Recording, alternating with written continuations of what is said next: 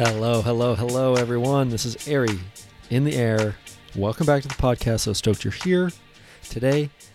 Really super fun and exciting thing to present to you after James Schmachtenberger, the CEO of Neurohacker Collective, and I collaborated on presenting at the STOA, which the STOA is the safest place on the internet and where um, so much future think is happening.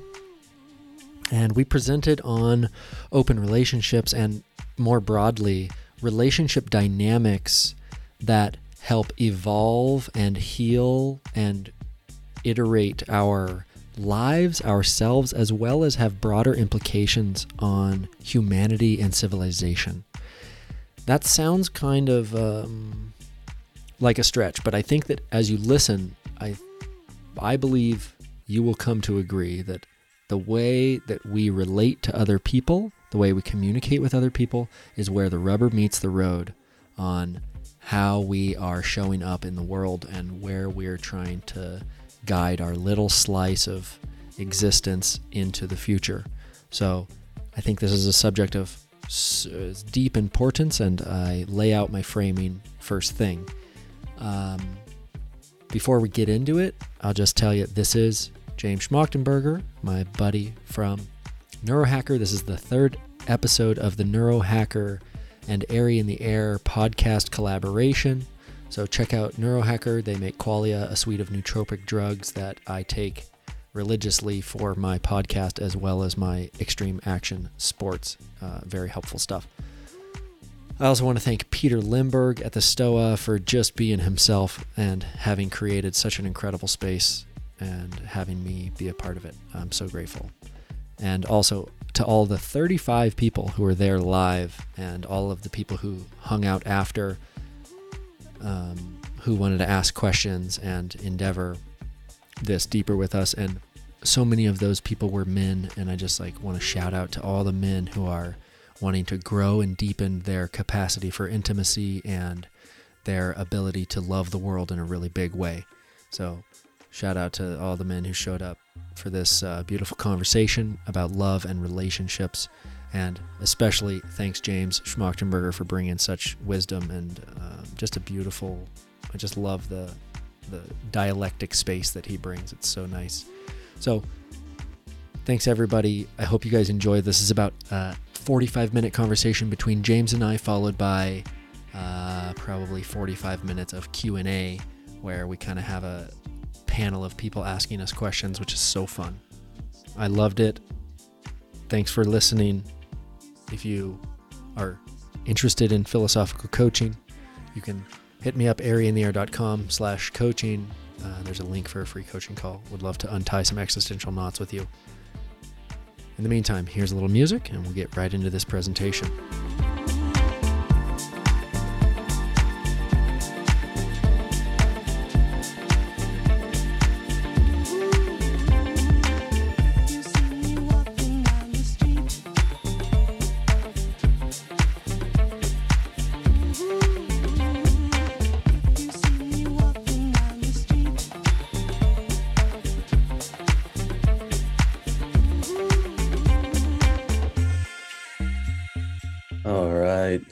People. Welcome to the STOA. Today is a special session because this is a co-hosted um, session with Ari DeLashmutt's uh, Ari in the Air podcast. It's an amazing podcast. Definitely recommend checking it out. And so this is going to be uh, uh, on that podcast and on the STOA's YouTube channel. Uh, and Ari is an extreme sports athlete, podcaster, philosopher, and good friend of the STOA. And he's joined today with James Schmachtenberger. Uh, James is a serial entrepreneur and a change maker who focuses on social enterprises to harness the power of business for positive global change. Um, and Ari originally suggested the title of, of today's session, uh, Love, Orgy, and Relationships Poly as the solution to the meta crisis. And James Ema like, oh, well, slow down, Ari. And uh, in his thumotic excitement, uh, he might have uh, over overstretched his premises there. And so the, the new title of this uh, session is Open Relating Principles and Practices of Evolutionary Relationships. And uh, how today's going to work. I'm going to take in uh, Ari and James in a moment, and they're going to have a conversation podcast style for about 30 uh, to 45 minutes, and then we're going to pivot to Stoa style and have some Q and A, and it could be anywhere from uh, 75 minutes to 90 minutes uh, today. So, yeah, that being said, I'm going to tag in Ari and James and hand over the keys to you, fine gentlemen. Welcome to the Stoa. Thanks, Peter and James, for being here. Yeah, stoked. Yeah, thank you. So uh, glad to be here. So okay, so yeah, this is uh this is going to be fun. And I think my my ambitious title there just comes after a couple of very um, exciting conversations with Alexander Bard. Uh, so yeah, you got to look out for that guy. Um, but let's start here. I just want to kind of lay out the frame for why I think this is worth presenting.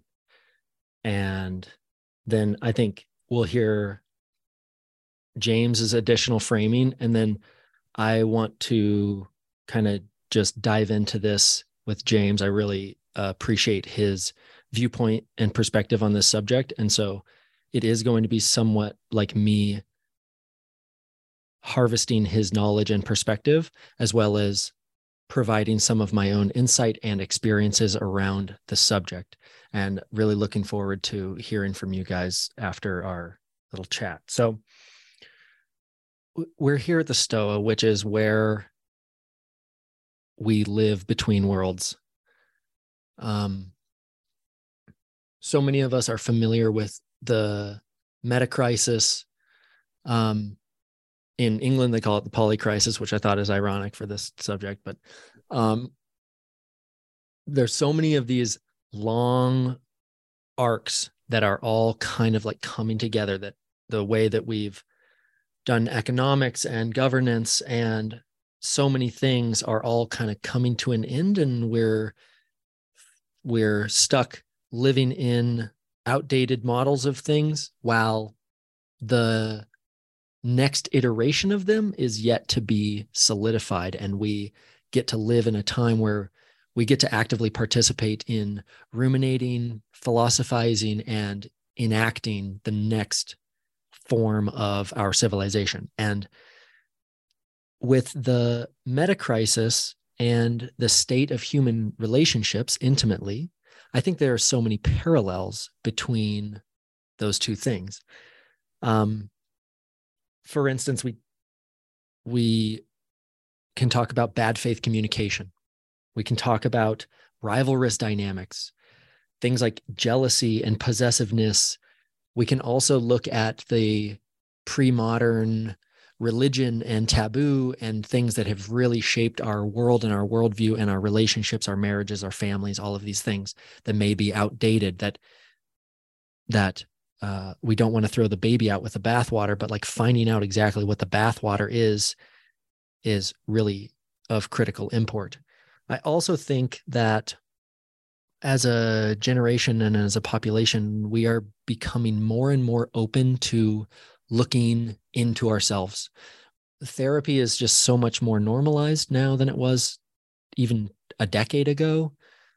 Um, and I think that as a generation and as a populace right now, we're starting to take responsibility for our emotions, which is just a critical part of setting the stage for what the next level of human relationships is going to be.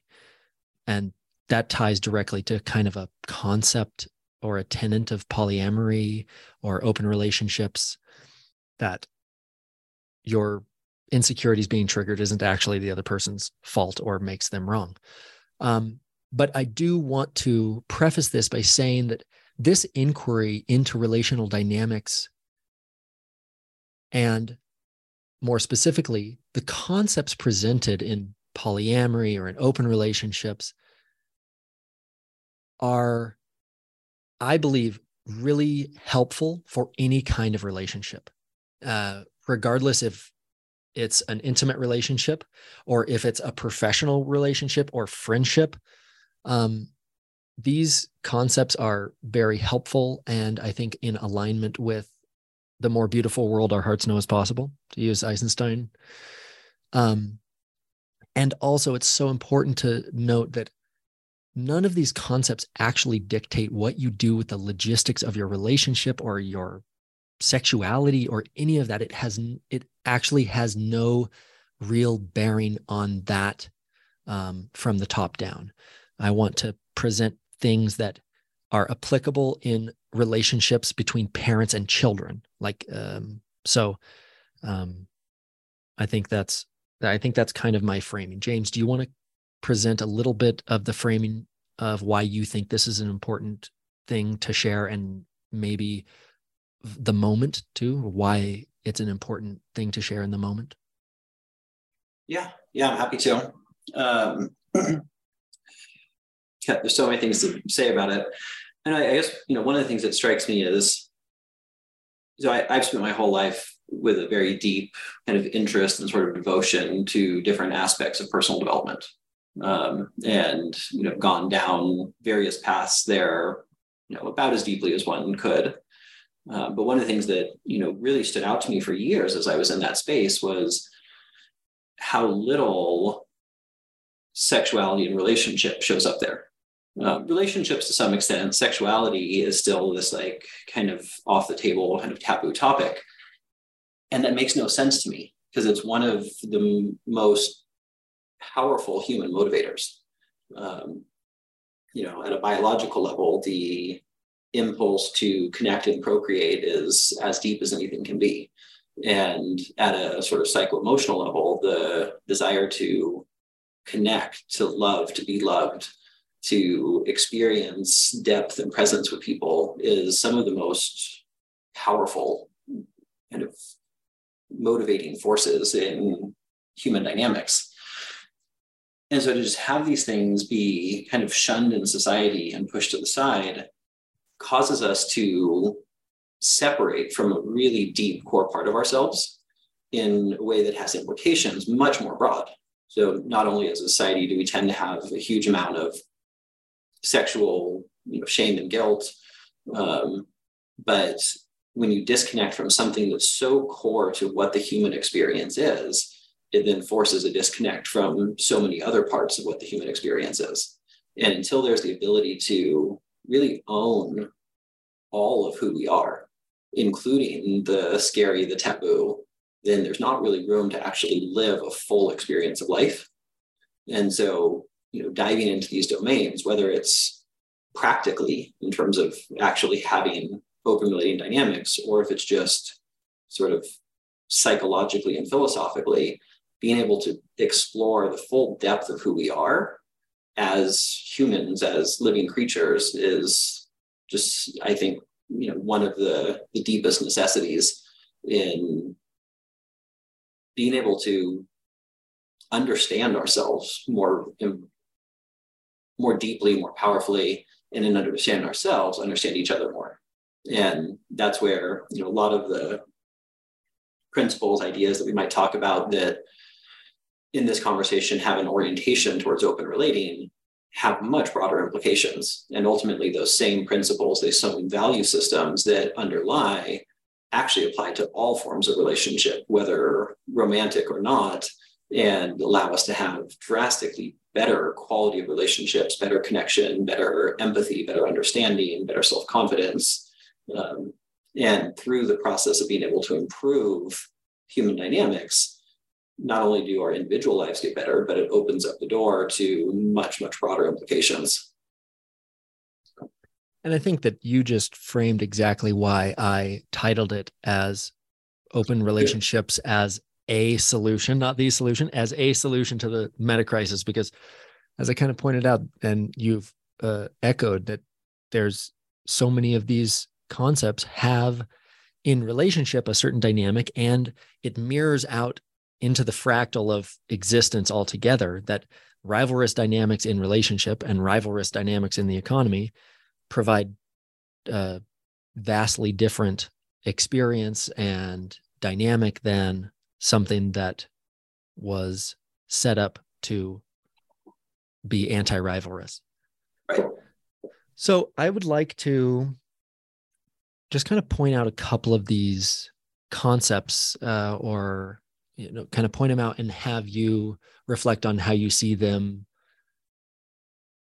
showing up in intimate relationships and how you see them more broadly okay sounds so good the the first one um, is rivalrous dynamics. And um, just to kick off the riff i think that in my own experience i've and and also just as context here i think that the one of the reasons that i'm so engaged and interested in this topic is because i find myself healing and growing so much right now through my relationships and like through facing the insecurities that come up in my relationships and so i just want to put everyone at ease that the things that i I'm basically dealing with constantly like my own insecurities bubbling up in relationship intimately.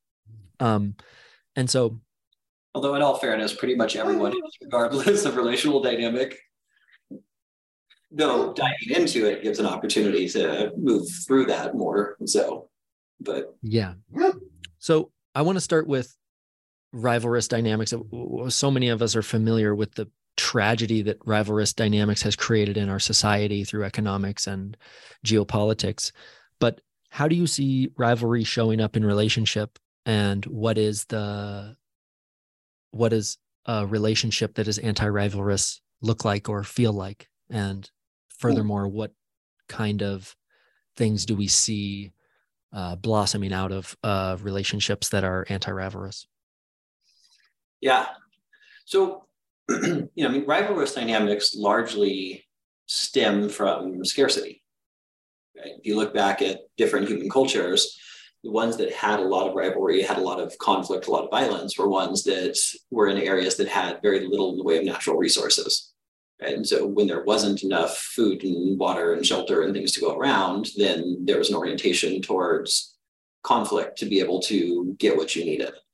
And when you look at cultures in areas that had abundance, um, where you know, food wasn't an issue and there was plenty of what was needed, then you didn't see nearly the same level of rivalry. Um, and you know, so rivalry has come into the domain of relationship, but in a, in my view, in sort of a false way, right? Because there's nothing, well, not nothing there aren't that many things that are inherently scarce in the domain of love and relationship. Um, now, as a society, we've come to believe that there are, right? Largely through the influence of different religious structures, though many other things. Right? There's this idea that you can only love one person, or at least in a particular fashion. And so, in that, there's an inherent competition that starts to come up because if you love one person, it means you don't have room or space for somebody else. And if that happens to be the natural orientation of that dynamic, there's no room for it. It's going to either shut it down or it's going to create conflict amongst the people. Um, but there's nothing inherently scarce about the ability to love. And this is actually something we all know just in different frameworks, right? Like if you have a child and then you end up having another one, there's no love lost for the first child. Mm-hmm. There's an expanded capacity to love even more and to be able to have a profound depth of love for your partner, for both of the kids, for your pet, for you know, whatever it is. Love is something that's sort of inherently open and expansive. And then we just have this false concept that where love happens to pair with romanticism, it has to have this extremely narrow band. But that's actually not in line with human nature. Right? If you look back at most cultures throughout time, though there's some disagreement on this, largely it's kind of understood. We most of human history has been has had an orientation towards pair bonding, but non-monogamously so. Um, and the desire to connect in a whole myriad of different ways is a pretty intrinsic human trait. In our current society, we largely see it come out sideways, right? The rate of divorce is 50 plus percent. Um, and a huge portion of that is the result of cheating. And even of the people who stay married, the statistics around how many of them are cheating is kind of terrible. So, like, these tendencies are obviously kind of innate to who we are. The question is, how do we navigate them? Do we try to suppress what is our natural orientation in a way that it's going to eventually bubble up as a means of stress relief or getting away from the conflict of the relationship or whatever it happens to be or do we actually acknowledge and own that and find ethical open ways of being able to navigate and communicate about what's real? Um, that's beautiful. Let me just play uh, not even devil's advocate but the on the topic of scarcity knowing that all of our actions are mutually exclusive of everything else put place that with time there is like time as a relational resource yeah. so so time is the inherent challenge here right because time does have a finite capacity to it um, you know, I, I, joke with friends sometimes that like the, the biggest challenge of open relating is not the jealousy, it's not the processing, it's not any of those things. It's the complexity of my calendar.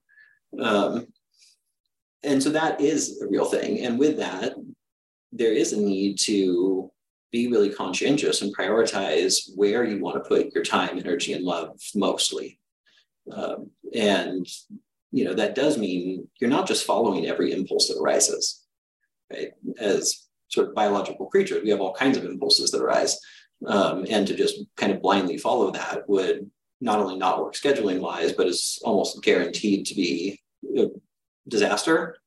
Um, so there, there is still, even in various types of open relating dynamics, a need to be really thoughtful of where are you applying your time and attention, where are you applying your presence, your love, your intention, your devotion.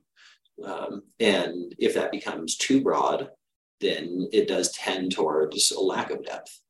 Um, and for some people, that's what they want. And as long as it's done in a really open, conscientious, well communicated fashion, that can be okay. For me, that's not the orientation. I've always been a deeply relational kind of person.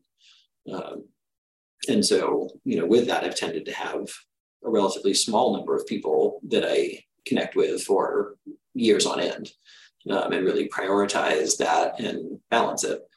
But, you know, I would much rather spend my non-working time in deep loving connection than watching TV or doing any of the other things that people often do to fill their time. Um, so it, it works. It just requires some effort and some thoughtfulness and in my case, a really exceptional personal assistant who helps schedule everything. yeah. And you bring up a couple things there. And one of them that stands out, and I think of this as like a deep tenet of what we're talking about, is the lack of obligation.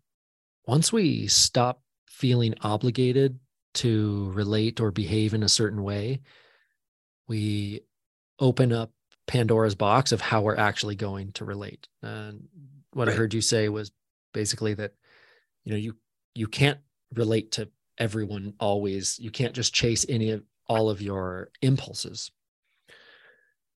And it seems like this is one of the healthiest transitions that we have uh, to paint with a broad brush. It's essentially that as children, we get told that we have to do things and we fall into a pattern of people pleasing and then in our adult relationships that pattern doesn't serve us and it seems right. like we're all having some kind of uh, or there's some kind of mass awakening to the patterns of codependency and um, rewriting those patterns out of codependency and into interdependence um, and shedding obligation.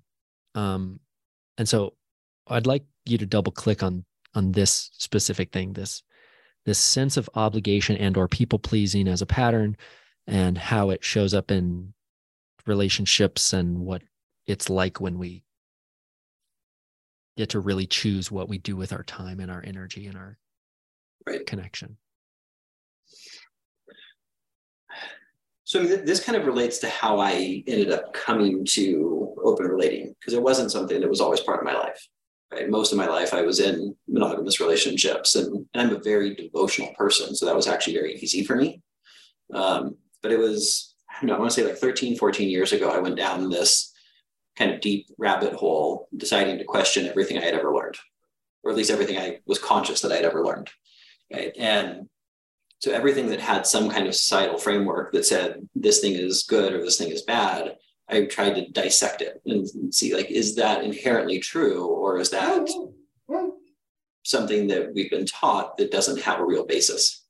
Um, and so I know first I kind of had to define, well, how do I go about this? Right. And so the way that I looked at it, it was more complex than this, but to simplify, it was something is wrong if it causes more harm or suffering than is necessary. Um, and if it isn't that, it doesn't mean that it's inherently right. It just means that at that point it's more a matter of personal preference versus something that has any kind of inherent value system attached to it.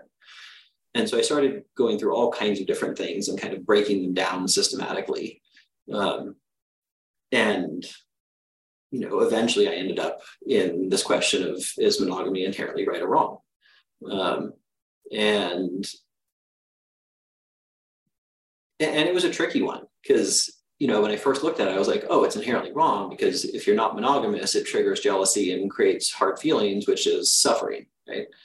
So I had to take it, you know, multiple levels deeper because is the suffering that we experience around that actually inherent, or is that part of a belief system that we've fallen into that doesn't actually have a real basis.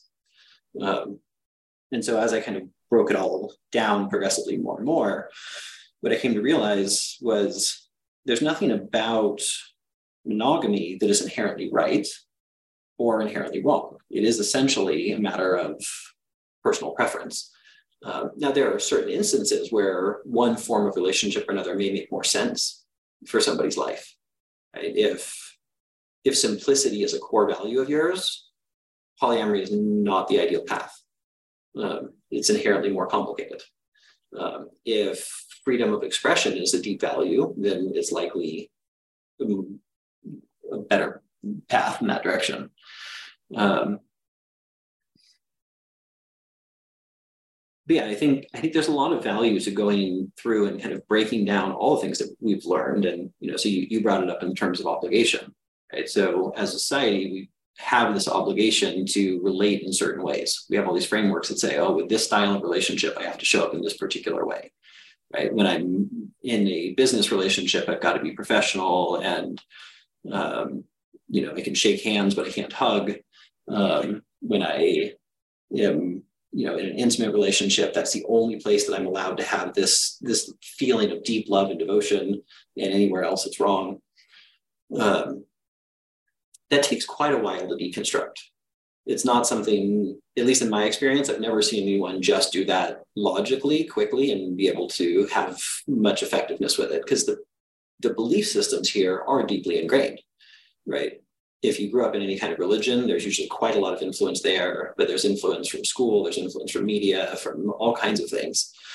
So you, know, you kind of go through this deep personal philosophical kind of deconstruction and look at where the places that the ways that I'm showing up in my life, the ways that I'm showing up in relationship are obligatory, or another way of saying it is where is it a default? Um, sort of response. And is that default response actually what you really want? Is it serving a higher good? Is it serving a higher nature? And if it's not, how do you begin to let that go more and more and replace those default responses with clear, conscientious choices? I love that. And I think that, you know, one of my beliefs about this conversation is that this is one of the conversations where the meta crisis is like this is where the rubber meets the road like literally the way you communicate with the people around you especially the the way you communicate to the people that you claim to love is like such an incredible barometer for how you're showing up in the world right, right.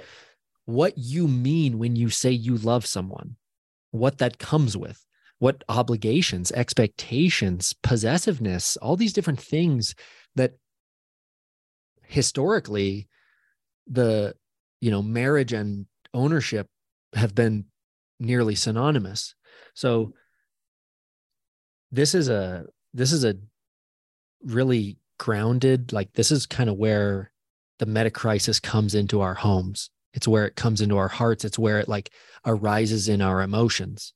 Um and for that reason i think that it's so important to talk about these things and encourage people to really take a deep look at what they feel um you know so much feeling comes up in emotion or in in relationship it's like relationship is just the richest wellspring of emotion. It's just like constant whether it's joyous or or painful.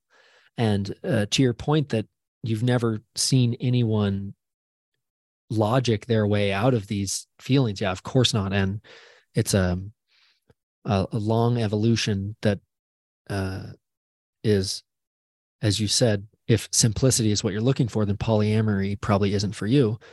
But I want to go back on that note to the to the point that it doesn't necessarily mean anything about your relational structure to be eyes wide open and welcoming of the philosophical implications of or the the the telltales of your conditioning by what comes up for you in relationship. And it gets more fun i think. It gets more rewarding. It gets deeper when you start relating to people in a really self-onerous way that insists that the way you feel is not caused by another person and that there's so much uh, rich experience as well as learning and self-knowledge that comes from relationships. I want to uh, there was another guy who shared your same last name, uh, who's been here at the Stoa a couple of times, and he presented on this great topic. He called it like a metric to determine the health of a society or a uh, governance structure or even relationships. And it was basically the axis that he drew was between compersion, which was a term created by the polyamory community in the 90s because there wasn't a word for it, which is telling. Which um, we compersion, should define compersion because a lot of people don't probably yeah, yeah. don't So so compersion is where when someone feels pleasure, it brings you joy.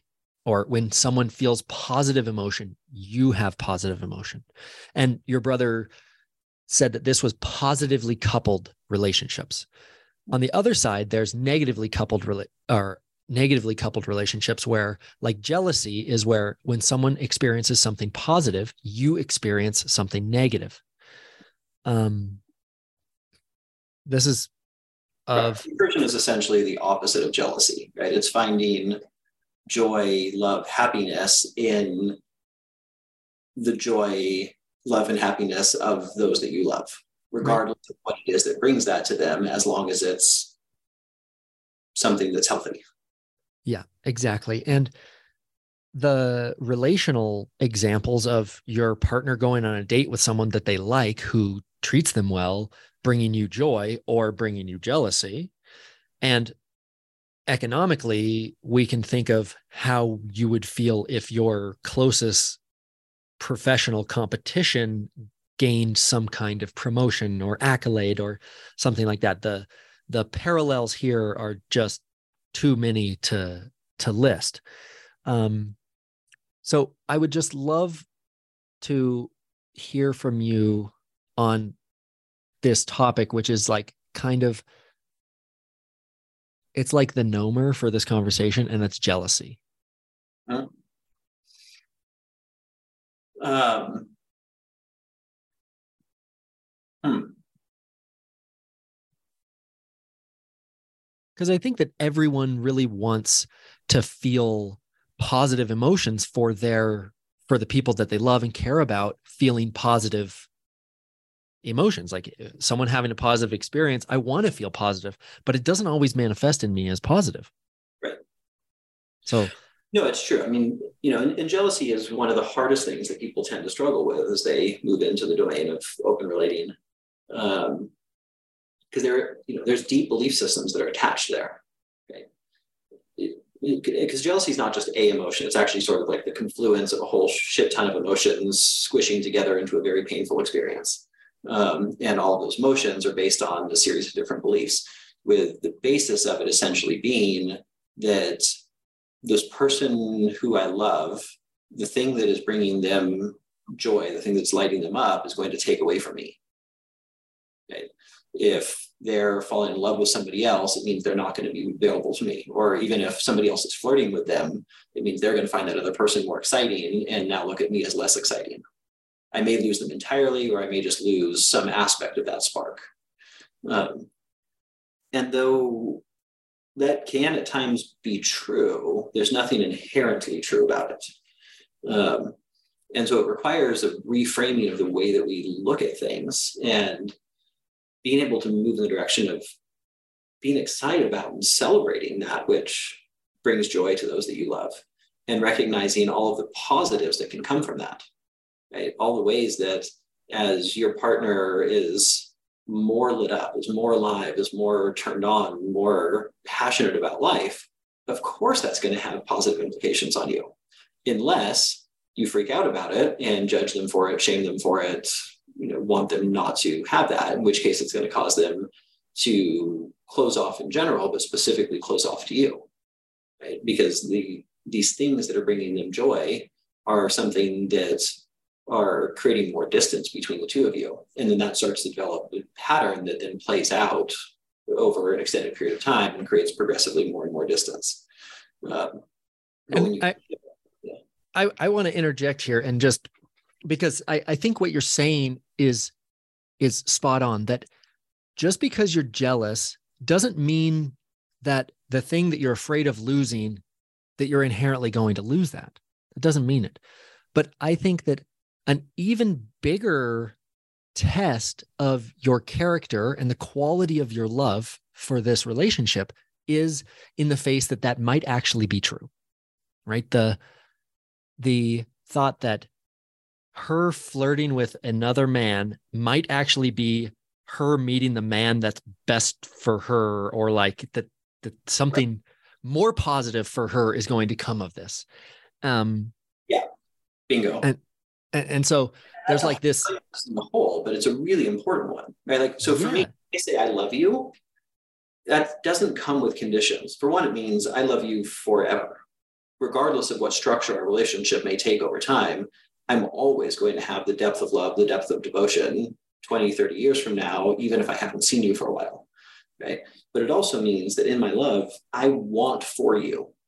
I want what is going to bring you the most joy, the most beauty, the most extraordinary experience of life that is possible.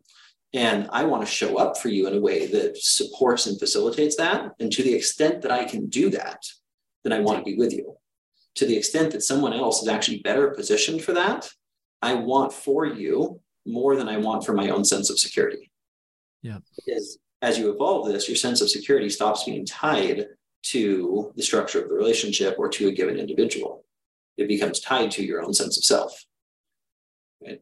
and, yeah and and it brings up for me these stoic tenets of of negative visualization that that you know a deep sense of self-love and a deep sense of confidence that can come from knowing that this person leaving the relationship i'm still going to be okay. And I would hope that them leaving the relationship would be positive for them that there was that there's more joy more positivity ahead for them. Right yeah. yeah. these are i mean i've personally had that experience before like a few years ago i was at a event and met a woman and just we immediately fell like crazy in love with each other um, and it kicked off what was you know really kind of extraordinary romance um, but you know, she didn't have a primary relationship and I did. And so the amount of time I had available, not the amount of love or presence, but the amount of time I had available didn't actually match what she wanted. Um, and somebody else, you know, a few months into the process came into her life that was able to meet her in similar ways to where I was, but also was single and available for that. And given you know sort of the newness of their connection, it kind of inherently moved in the direction of a monogamous connection. And even though that was painful, I was more supportive of and excited about that than I was in pain. Now, granted, I still went and felt feelings and processed that, and you know there was a sense of loss associated, but ultimately, I so enjoyed seeing her light up in a way that she was able to actually get more of her needs met than something that I was able to engage in. Yeah. And I think you just touched on something that's so beautiful. It's like for this to be real, you have to be able to be in touch with your grief, in touch with your loss, in touch with your negative emotions, your jealousy, your pain, your your insecurities. And there's so much to learn and there's like so much rich human experience in all of that. I mean one of the biggest factors or premises in open relating is honesty and transparency right? If you can't be honest and transparent first and foremost with yourself right? Can you be real about what you're feeling? Because it's not always going to be rainbows and sunshine. Sometimes it is but sometimes it's going to fucking hurt. Um, and you actually have to be able to accept the entirety of that and be able and willing to process all of that. Um, and then once you have the ability to be sort of honest, real, and transparent with yourself, then there's this necessity to be able to be honest, real, and transparent with those that you're in relationship with. Mm-hmm. And without it, I've never seen open relating work. And I see a lot of people go down this path of sort of don't ask, don't tell. They're like, we know that we're each doing things, but we're not going to talk about it. Um, and very rarely does that sustain for any meaningful period of time without becoming a serious pain point. Um, the places where I've seen things really succeed is the ability and the willingness to be fully transparent about not just what's happening, but what you're feeling, what's what's alive in you, what's motivating you, um, and to be able to do that about other people while staying totally connected to what moves me about you, my primary partner, right? Um, and that also supports the experience of compersion as opposed to jealousy. But yeah, I mean, transparency and the willingness to share openly and sort of entirely is kind of a critical step in any long-term functioning open relationship that I've seen. Now, that same principle applies everywhere. We don't do it everywhere as a population, right? But the more that we're able to be transparent, the more that we're willing to be vulnerable, to be honest with the people in our lives. And obviously, there are certain dynamics where there are reasons to hold back aspects of that. Right? In certain business conditions, you may have you know proprietary information that you can't share. So it's not just like blindly, unthoughtfully share everything. Um, but the built the willingness to share everything that is possible to be shared and is pertinent to a situation is something that cross applies and improves all type of relationship regardless of the structure. Yeah um and that you just tied together the evolutionary the the relationships that lead to your evolution to the evolution of your relationships and the larger thing that we've been pointing at, which is the bigger implications of you as an actor in the ecology of humanity, um, how you show up when the rubber meets the road in this way relationally, and how that helps you grow. The the point that we were just hovering around around negative emotions, it, um, in that um, Schmachtenberger presentation I was referring to, he references this book. It's called The Way to Love by Anthony DeMello. Highly recommended. It is uh, very cutting, very insightful. And uh, there was this quote that came to mind, and it says, Happy events make life delightful, but they do not lead to self discovery and growth and freedom. that privilege is reserved to the things and persons and situation that cause us pain. And I think that there's some kind of like mass acceptance that's happening or is ripe to happen where we are more and more willing to use our negative experience, our pain, as a transformational cue for us to grow, evolve, and deepen our self knowledge, our intimacy with others, and our agency altogether. Right. Well, I mean, I think when you can actually use pain as a guide for where to lean in, it becomes really powerful. Right. For most of us, it's like we experience some uncomfortable emotion, regardless of the aspect of life, and we try to move away from it right? We ignore it, we have a cocktail, we smoke some weed, we watch some TV, whatever it is. But that doesn't do anything to heal it. it it's a way of kind of self soothing or comforting. But when you actually take those same experiences and, and you say, what is this teaching me? Right? What is it in this jealousy? What is it in this fear and this insecurity that is actually trying to unearth something that I'm not mm-hmm. yet aware of?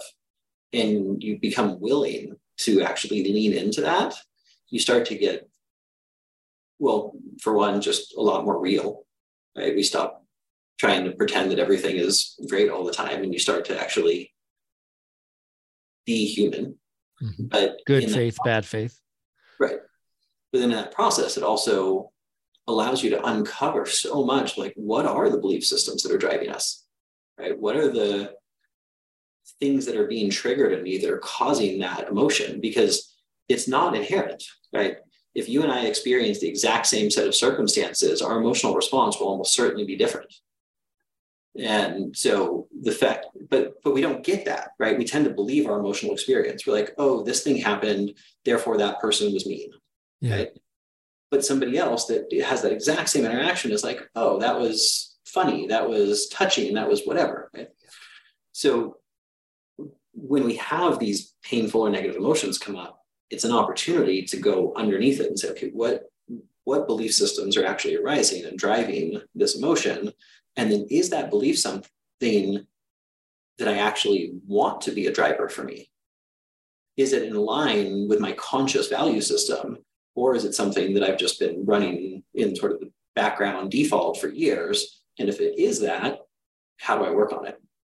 Yeah, I love this. And I think that if someone can listen very closely to what James is saying and rewrite a title and description that shows that essentially the thing that I wanted to point to today is that by becoming hyper conscious of the belief systems that we hold in relationships, we will uncover where the metacrisis lives in us and like how it shows up. Like it's it's just like you know, I did two hours with Zach Stein yesterday, and it's like kind of he's got the same thing to say. It's like there's there's just like beliefs that we have, like the meta crisis lives in our relationships and in our homes in ways that we haven't been aware of um, through merely social justice. And so um, that's a really beautiful little bow on that. I want to get into the Q&A here, but first I would just love to hear from Peter Limberg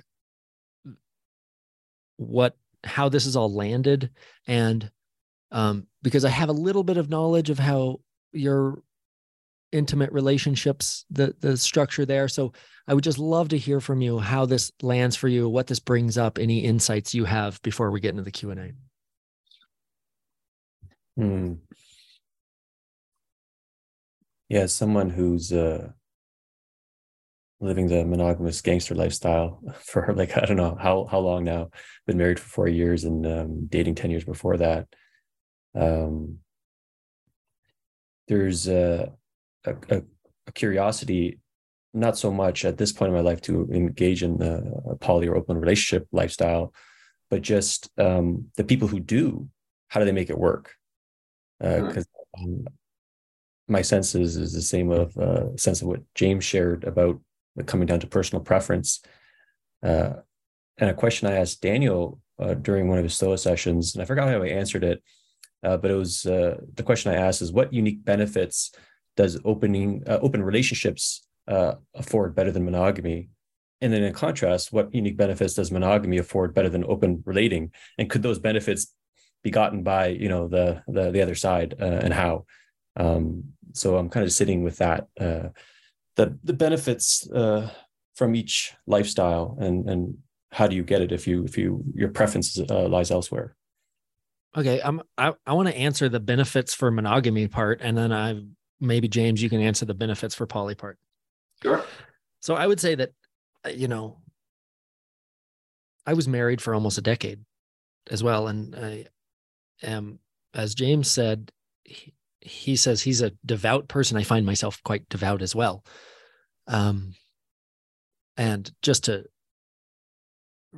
reiterate like the the concepts here don't actually determine what the structure of your relationships in, uh, ends up being. But the benefit of monogamy is clarity.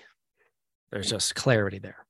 And there's also purpose which is not something that's unique to monogamy because i think that you can get purpose when you have deep intimate relationships of any structure right? And the one that just like just the one that is just so bright shining it's just so obvious it like is the thing is family. It's reproduction. It's children. It is like having a home and having children like monogamy and children are in my head just intertwined um that's not to say that it can't be done other ways but i think that if you're trying to have children, it seems like monogamy and uh, a bit more tunnel vision on what's right in front of you seems like a, a pretty big advantage. Yeah, well said. Um, yeah, I mean, I don't, I don't think that the ability to have family or children is something that is inherent to monogamy and not present in other relational styles. Because I though I don't have kids, I have you know many friends that do that have different types of open relating styles. Um, I do think that in many ways it's easier though, um, and you know I think just kind of on top of what you said, it's like the depth that can come from being able to devote so much of your time, energy, attention, and self to a single relationship is a really extraordinary experience. And it's not something that should be like looked at as less than. I actually think that monogamy is right for far more people than open relating is. Um, and that ability to devote that much energy into connecting, into healing, into evolving individually and as a pair is beautiful. Um, you know, if we look at the opposite side of that, okay, what are you know what are some of the benefits that are inherent to open relating that maybe are less present in monogamy? Um, you know, we've all had the experience when we're falling in love. It's like our neurochemistry is going crazy, and it opens us up in these really unique kinds of ways that don't tend to open through a lot of other experiences. Not say it can't, but it's it's really powerful. Um, and when you pair that with the ability to explore different facets of yourself right because every every relational dynamic is going to pull out certain parts of who you are more so than a different relationship does um, and so being able to have these deep explorations where you're diving into progressively more parts of who you are that are each being kind of pulled on or elicited by different relational dynamics and then supported by the feeling of love, which is creating vulnerability, creating openness, creating a desire to be seen, to see the other. Um, in many ways, it allows us to become aware of more of who we are in a faster capacity than doing it through a single channel can. Um, so I think I think that's probably the core one that is present for me. Mm. Um, there are definitely things around like aspects of expression. Um, and having more outlets for different types of expression that may not all be available within one particular relational dynamic. Um, right, like with my primary partner and I, we have a lot of types of expression that overlap, which is really beautiful. But we also have some that are quite different. And there are things that I'm interested in that she just couldn't care less about, and vice versa. And so it's like I can, to some extent, explore those on my own, or maybe try to convince her to explore with me in ways that aren't entirely authentic. Or I can have the opportunity to explore those aspects of expression fully with other people who happen to have that mirror. Um, but I think the the piece about sort of self-discovery and being able to elicit all the different parts of ourselves in the most vulnerable, most open ways is the piece that I tend to focus most on there. Yeah. I also just want to add here that it's a thing that I've heard Zach Stein riffing on lately. And it's essentially that there is enormous power in your capacity to cooperate with other people. Right. Like your power as a human is directly related to your power to healthily relate and cooperate, collaborate, co create with other people. And in the context of monogamy, that's absolutely true. And in the context of open relationships, it's absolutely true as well. So that just brings me back to this this this bullseye here that that the quality of your relationships is your power. And so the tenets of polyamory or open relationships, the position of becoming hyper conscious of the conditioning that you have around relationships, your language around relationships, and the like is such a healing evolving, therapeutic, transformational experience. It's uh, such a such a powerful pathway, regardless of your relational strategy, logistics, structure. Right. So that's amazing. One of the core premises here is just any form of relationship with yourself, with others, romantically, other than that, will all be better the more that the way that you're showing up to it is conscientious. The more that you're showing up to your relationship with self or other from a unconscious kind of default way, it's just never going to have the optionality. It's never going to have the same depth of fulfillment. So regardless of relational structure, regardless of relational preference, it's the willingness to do the work to let go of the default patterning and to become progressively more aware and progressively more conscious in the choices of how we're showing up. Crushed it. Q and A. Let's do it, Peter. Um, so if anyone has uh, any questions, uh, pop it in the chat. Um, Min, uh, you had a question. Yeah, I you know, I was just wondering if caffeine and nootropics make us more patterned. Like I've sort of found myself when I'm on uh, stimulants, you know, I'm I'm more uh, projecting onto people. Right. Um, so it's it's a good question. I would say part of that's dose dependent. Mm-hmm. Um, and part of it is what else you're doing in relationship to taking the things. Um, so, you know, yes, caffeine and certain kinds of nootropics are going to increase your focus, your drive, potentially your intensity, mm-hmm. uh, which can look or feel like patterning. Um, but that's not inherent. Like many of the nootropics actually increase things like neuroplasticity and give you mm. more flexibility and more optionality. A lot of it is what are you doing in your life at the same time that you're taking those? If the thing that you're doing is a pattern, you're going to get better at doing the pattern. If the thing that you're doing is breaking patterns oh. and different ways of being different parts of who you are, you're going to get progressively better at that. So if all you do is take a bunch of caffeine and nootropics and do email all day, you're going to get really good at the pattern of handling email. But if you take them and you use that drive, that energy, that you know, capacity to develop new skill sets, you're going to mm-hmm. be able to do that progressively better and it'll actually be pattern breaking. Wow. And to very, my very... my own experience around relationships and caffeine is that caffeine doesn't help me show up in a really non-reactive way.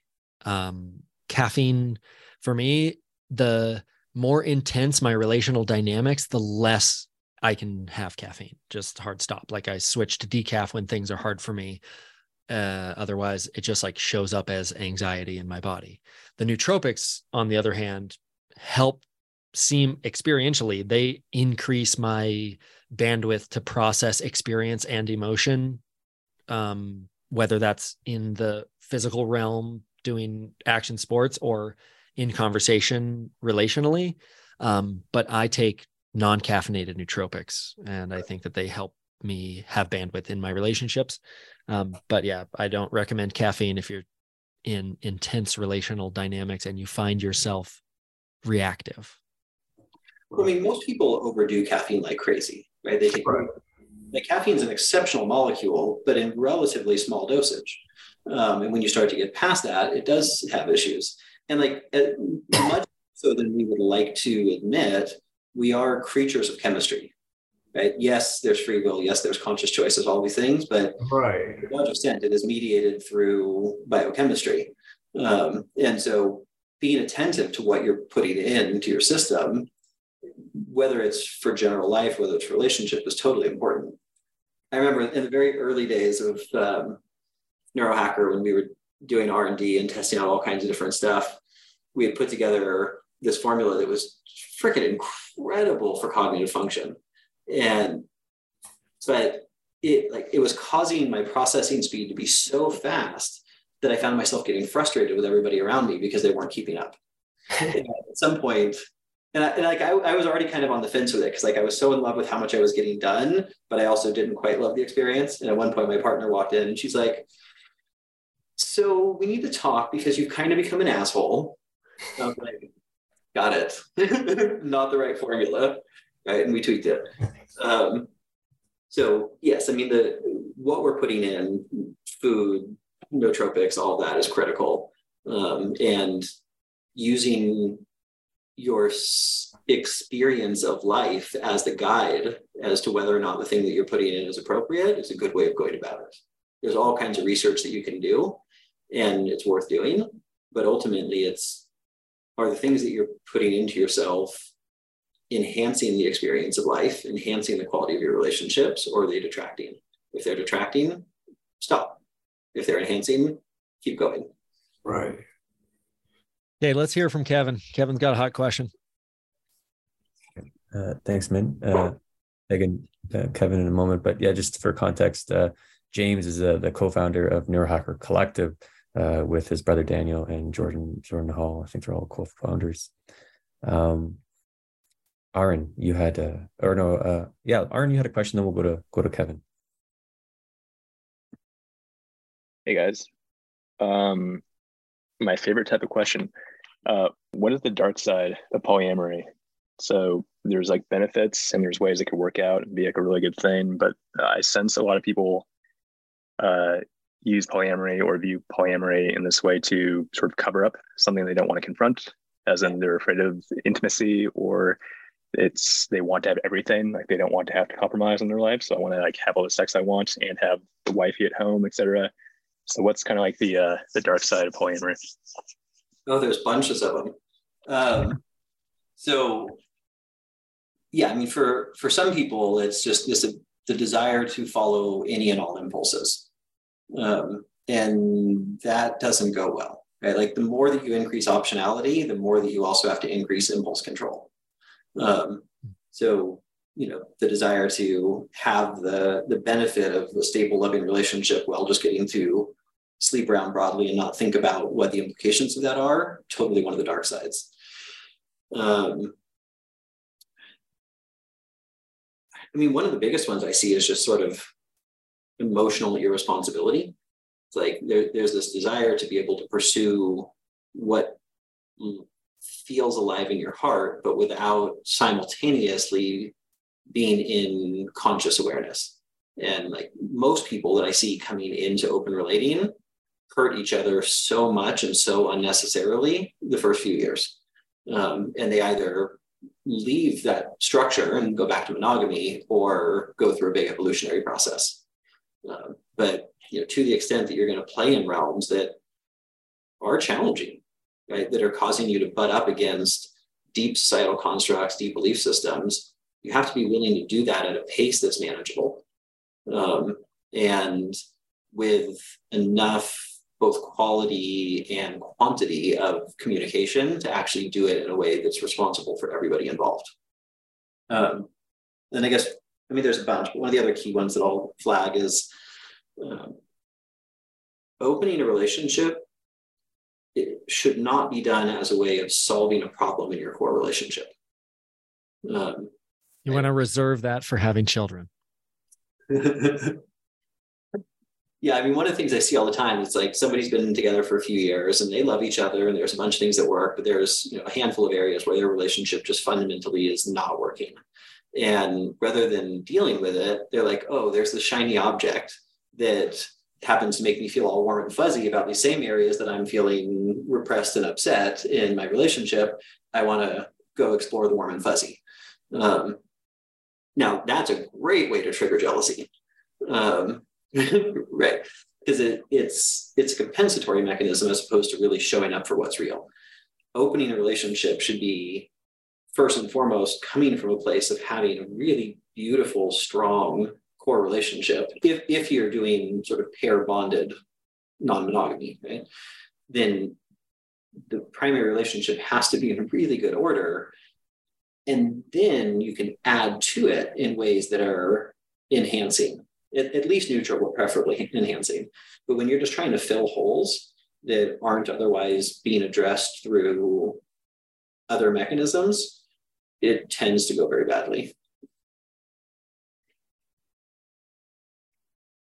Quick follow up. Dark sides. I mean, I've watched way too many people hurt each other in such a myriad of ways. Um, you know, open relating requires a lot of emotional maturity. Um, and, and that's why I say, like, for most people, it's not the right path. Um, I mean, partly there's, you know, preference, there's time availability, but it's like, if you're going to go down this path, you have to be willing to do a lot of deep work, both individually and in partnership. And for a lot of people, they're either not able to or not willing to, um, in which case it's not a good path.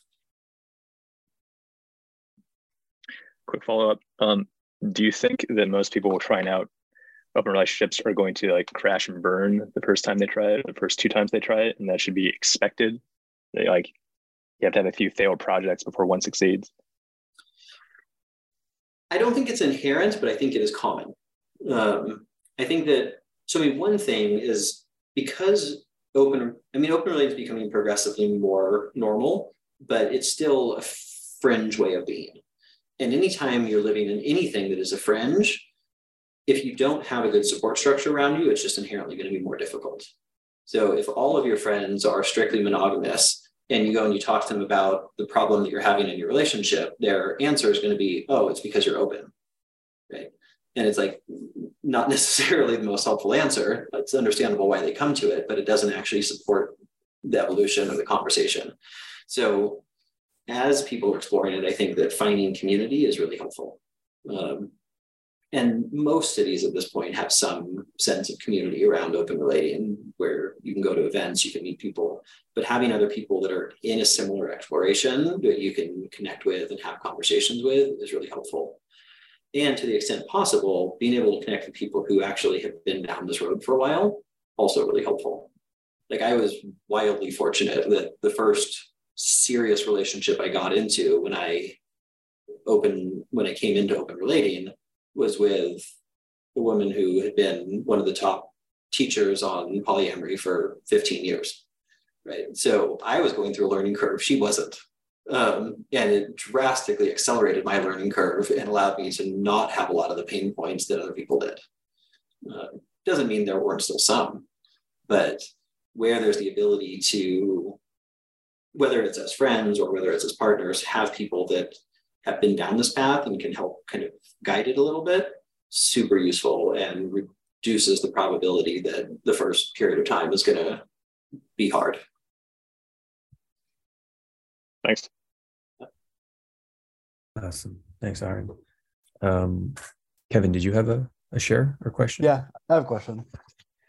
Um, actually, a few people in the chat have been kind of touching, and we kind of, you kind of been getting towards this with the subject of uh, raising children, but there's not really, you haven't really touched on like the other side of this. So, like, in the beginning of this talk, we were discussing, you were discussing the importance of like, like a relational awareness and you know there's the implication of like awareness of like sexuality and feelings um, and how it's suppressed by our society and that kind of thing but it feels like the biggest challenge to me is like when and how this is introduced because like you know i mean i went through like sex ed classes in public school but it feels like it's just such a huge can of worms to open. Like it's easy to keep that in the shadow like during you know teenage development or whatever. Um like and it's such a hot button button issue these days. Like let me give you an example. Um so there's a there's a kind of book that's kind of popular among teachers or some teachers in the, the, school right now about like teaching emotional awareness. And it had like two axes one for like you know positive emotion one for negative emotion one for like energetic versus like depressed. And there's like you know four quadrants.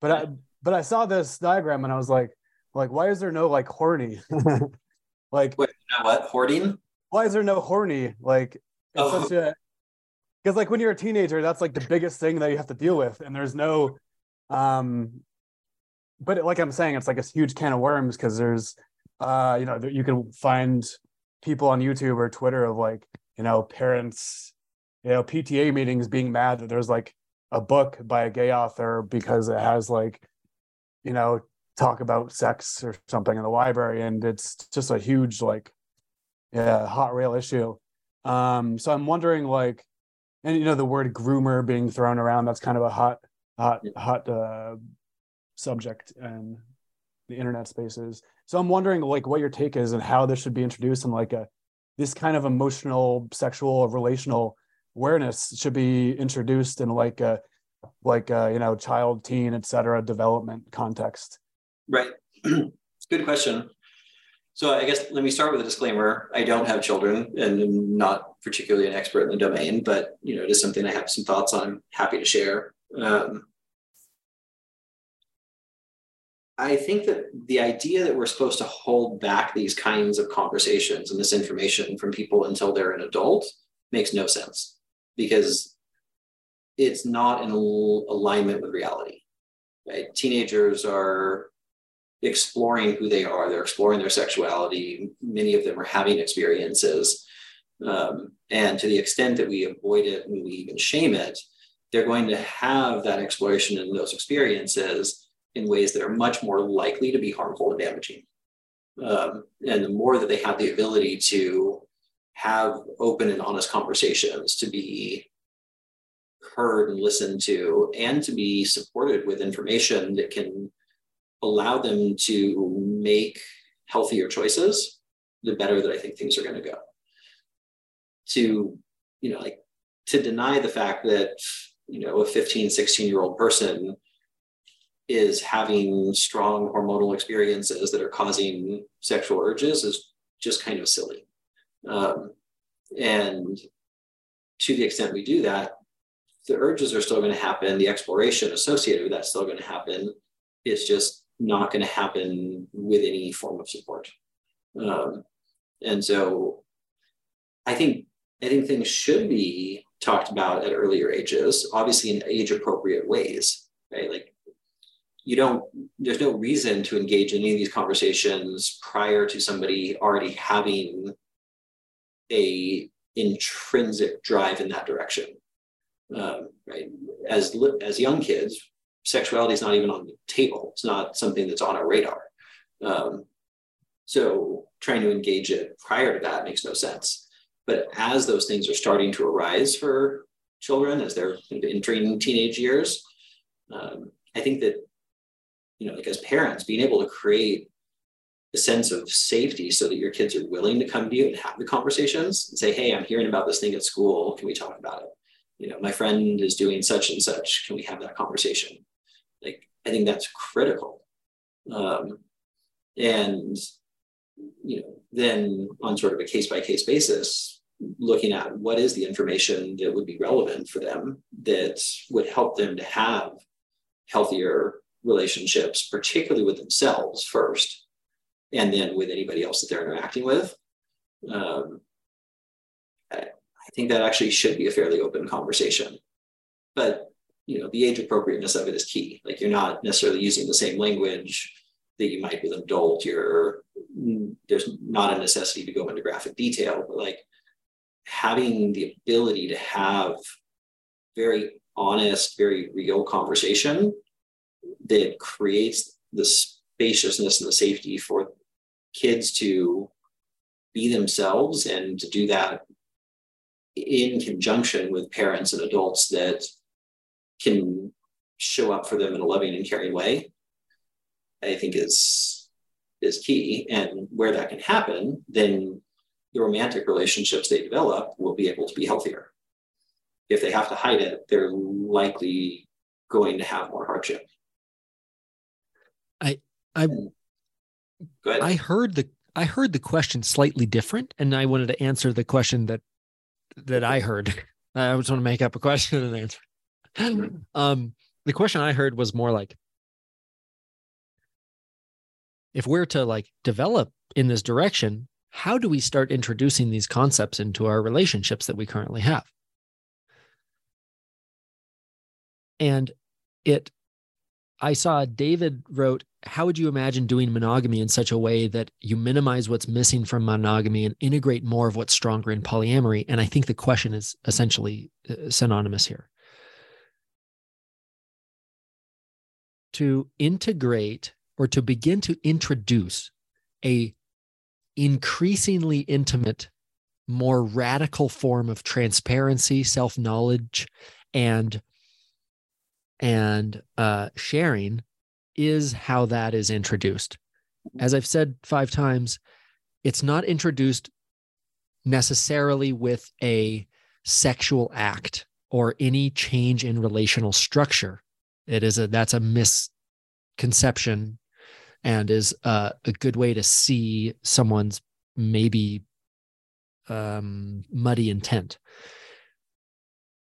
To introduce a more radical self knowledge with a more radical transparency and intimacy where you can share that in a space relationally and in communication that is like radically safe for those kinds of things to be shared is the foundation for the transformation and the positivity that comes from these concepts to begin taking root in the relationship itself. It's not by any kind of sexual act or uh, exploration there per se. Mm-hmm. And that's also how I would answer how do you imagine doing monogamy in such a way that you minimize what's missing there and integrate more of what's stronger in polyamory? I would say what's strongest in polyamory is that there's a radical safety for you to share what's real for you. You're like, I'm turned on by just seeing this, or I have this sexual kink, or I have these thoughts, or I have these feelings. It just like in polyamory, broadly, and I'm not like it's not always the case, but in polyamory broadly, there just for it to work, you have to have a more a safer space for people's emotions to be shared. And their emotions their thoughts their sexual their thoughts around their sexuality their feelings around their sexuality their sexual needs preferences all of this stuff. Once that can become just wholesale safe in your relationship, that is how I would recommend monogamous people integrating the poly thing. That's what I'm almost like packaging as the poly thing is this radical safety, transparency, self knowledge, um, uh, a style of communication at large. Yeah. Yeah. It's totally decoupled from the choice to act on it. Right. But all the really healthy monogamous relationships I know, people are very open and honest about their attractions to others. They're open and honest about their sexual desires and preferences. They're just choosing to figure out how to explore that within the framework of monogamy as opposed to the framework of open relating. But you know, most forms of monogamy in society as it exists today, you're not supposed to be attracted to anybody else. Right. So we don't share those parts of ourselves. And that's just not realistic. Um, I, I, know almost no one who falls into that bucket. Um, and so, if the structure of the relationship requires you to essentially pretend to be somebody that you're not, it's not going to be all that fulfilling of a relationship. Where there's the willingness and the ability to be totally transparent for yourself, but also to create the safety and the spaciousness for your partner to be totally transparent, that's where the quality of connection is going to come from, whether it's monogamous or poly. Um, and then whether you choose to act on any of those things is an entirely different thing. All right. Uh, David, did you uh, have a follow up there or a question? Um, I have another question later in, in the thread, but I'll wait unless it's my turn next. Yeah, go for it. Okay. Um, I'm just thinking that the way that I structure my relationships, um, given how deep they are, um, that it would actually impact maybe my relationship with myself and the very way that I structure my psyche on a subconscious level. And so I wonder um, how that might play out in poly versus monogamy. Like, for example, in poly, maybe I'll think of myself as being more multiple entities or or some such. I don't know. I I want to answer here just the first thing that comes up for me. The most profound change that I have experienced in even considering polyamory is my relationship not to other women, but it's my relationship to other men. It is literally the way that I think about competition, rivalry, my own fear, my own fear of scarcity, not enoughness, all of my insecurities that might bubble up because of another man.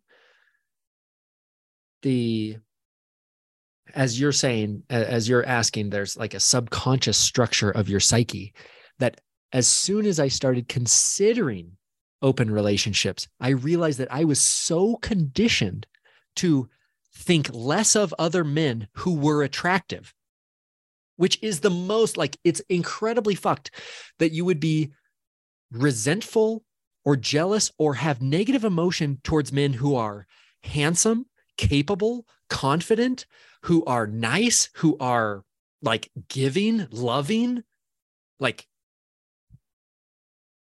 what a painful what a painful conditioning that I was dealt that I would be put off, pushed away from instead of drawn into and acknowledging of other men and um so that that's the the thing that comes up for me the the deepest um subconscious conditioning that came up was my not my relationship to other single women it was my relationship to other men. Yeah good point.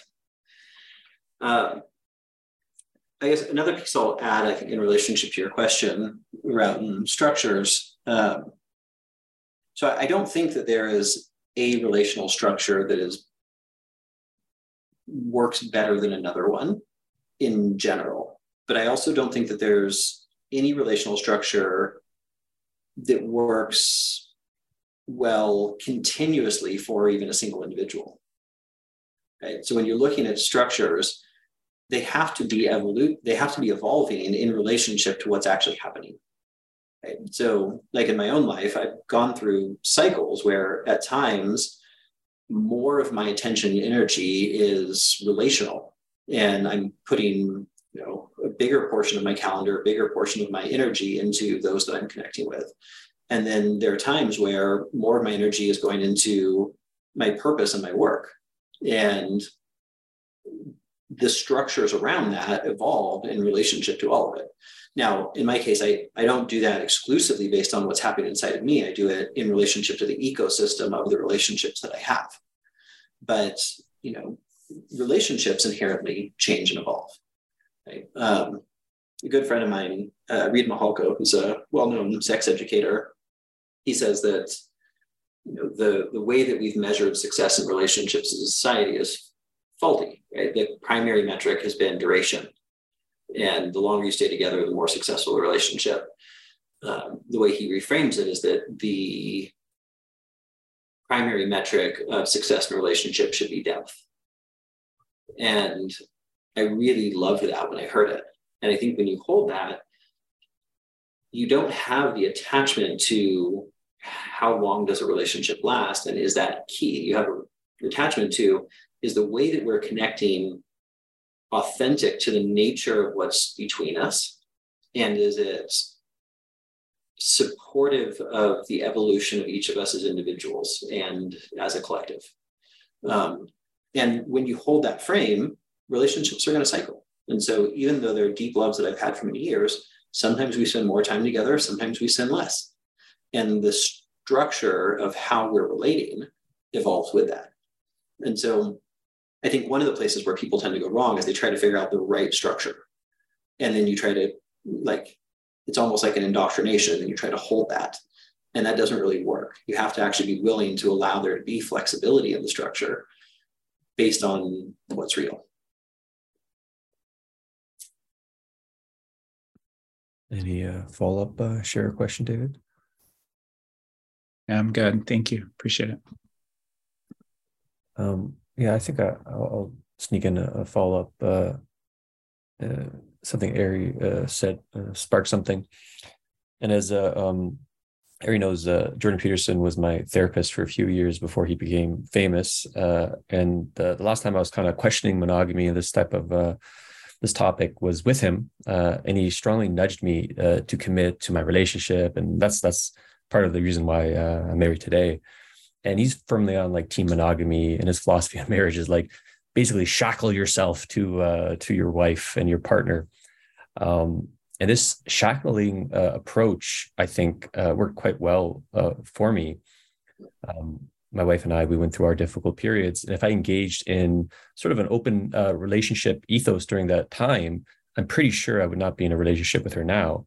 Uh, and I'm so grateful that, um, you know, I adopted that approach because I'm getting constantly surprised about how deep my relationship can go. Uh, and it feels like we're just getting started now. Uh, and at this point, just thinking about like adding another partner, like when would I have the the, the time uh, to, for that? A and uh, the time to like dedicate um, this kind of like delicious deepening with a, with another person. Uh, so I presence all this because I imagine in the context of poly, like when it comes to deepening a relationship, a communal aspect uh, would have to be uh, considered uh, and be very important. Like, does your primary partner uh, and, and your secondary partners, do they need to engage in a deepening process as well uh, while you're engaging in a deepening process with all your partners? and I'm getting the sense that a strong communal aspect and a, and a communal deepening uh, would be needed. So I'm curious what uh, your thoughts are on that. Yeah, you know, that's a really good question. Yeah, I mean, I haven't actually heard Jordan Peterson's take on the topic all that much, um, but you know, one of the pieces you said there that I'll just touch on, um, like I was saying a little bit earlier, opening a relationship as a way of solving problems in the relationship never going to work, um, or at least at least very, very rarely. Um, and I think that's often the impulse that drives people. Right? Is there's something that's not being fulfilled, and so you want to open it up to find an opportunity to fulfill that. No, first do the work to find the connection, the fulfillment, the presence with your relationship, and then if there's still a desire to open, then figure out the healthy way to explore that. Um, and and I think that's where this idea of shackling becomes useful. Is it's it's not shackling in a negative context. It's being willing to show up fully to do the work that's necessary so that the relationship is really strong. And then if that's totally fulfilling, beautiful. If there's still something else desired, also beautiful.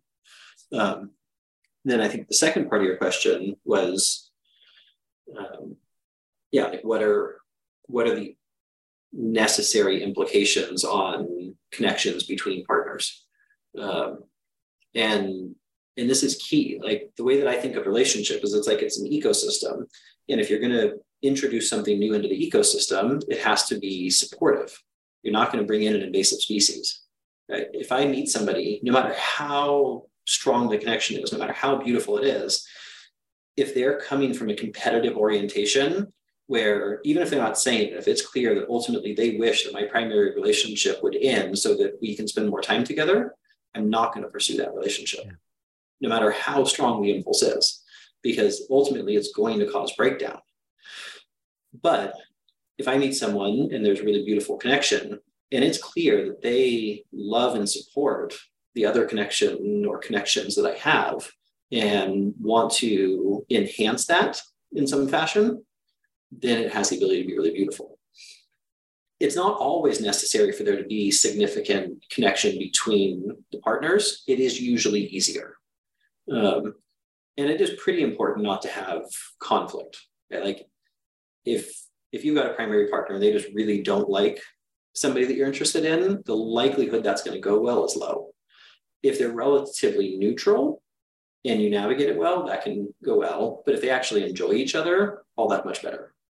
Um, but I think the key piece, more even more than how much interaction is present between the people, is is the new connection that's being brought in at minimum neutral, but preferably supportive to the overall relational ecosystem. And if it's not, don't do it. Yep. I'm kind of currently in like a supportive only. Like if if it feels competitive and and edgy for you and it, you don't really want to be like a cheerleader supporter of my other relationships, then it just like doesn't feel good for me.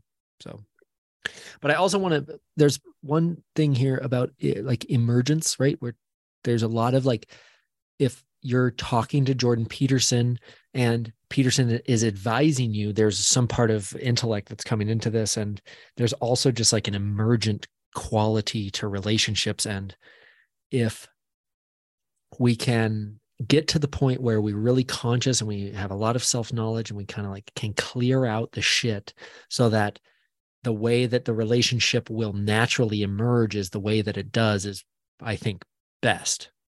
Right. We're not um, we're not trying to like struggle or like put into some kind of pre-existing form.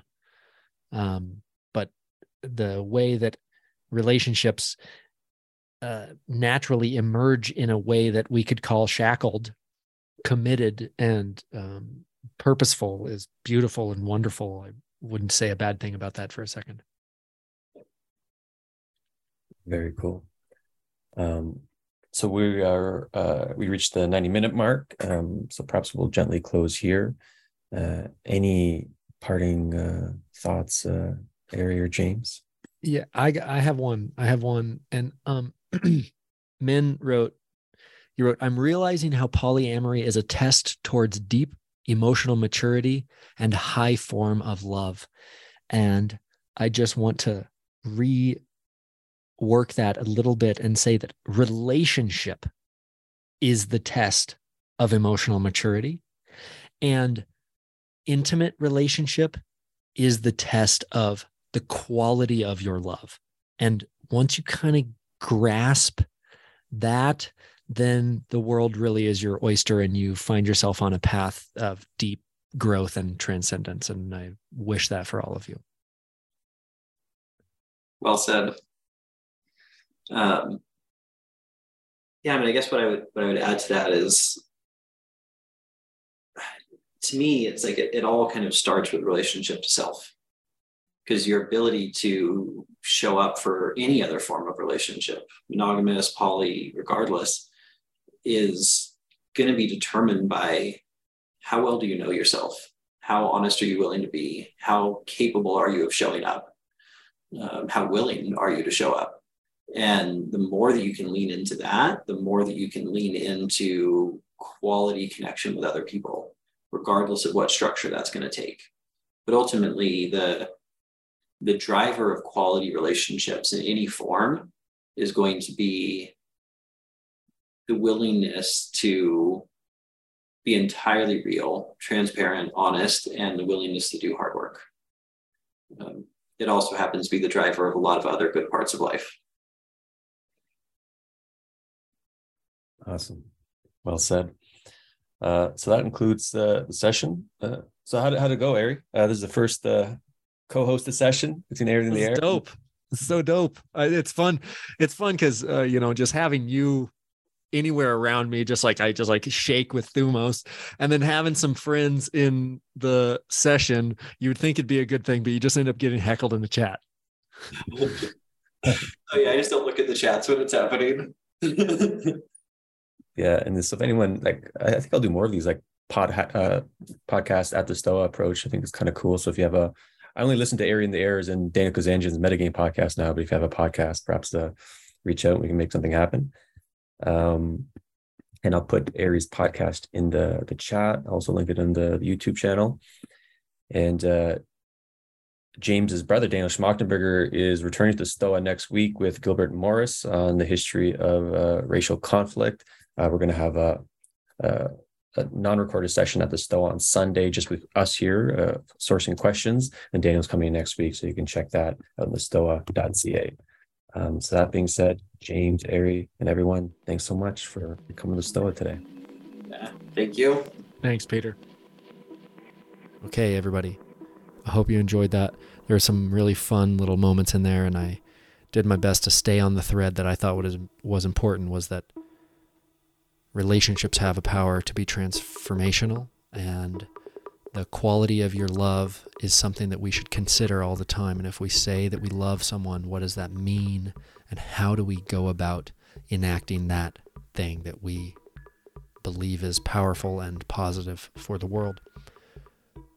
Some big questions here. And honestly, this podcast is just full of big questions. So, um, so good. God, I've been just lit up on this podcast lately. If you like this podcast and you've listened this far, please consider becoming a patron on Patreon. That's patreon.com slash air in the air.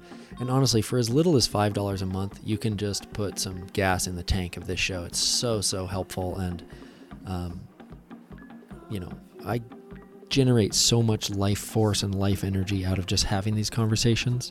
And the more I can share them and bestow upon you some of that positivity as well as the wisdom that these guests and myself stumble across. Sometimes we bring it and present it, other times people teach me here, and other times we just stumble it across it together. And that's such a beautiful thing. And I hope that um, by just having real conversations and stumbling across wisdom, that you'll develop a faith in yourself that you too can stumble across wisdom if you let yourself have deep inquiries and you let yourself be in uncomfortable uncertainty and ask questions and follow the thread. It's so good. So, thanks again for listening. Love you guys. See you in the next episode.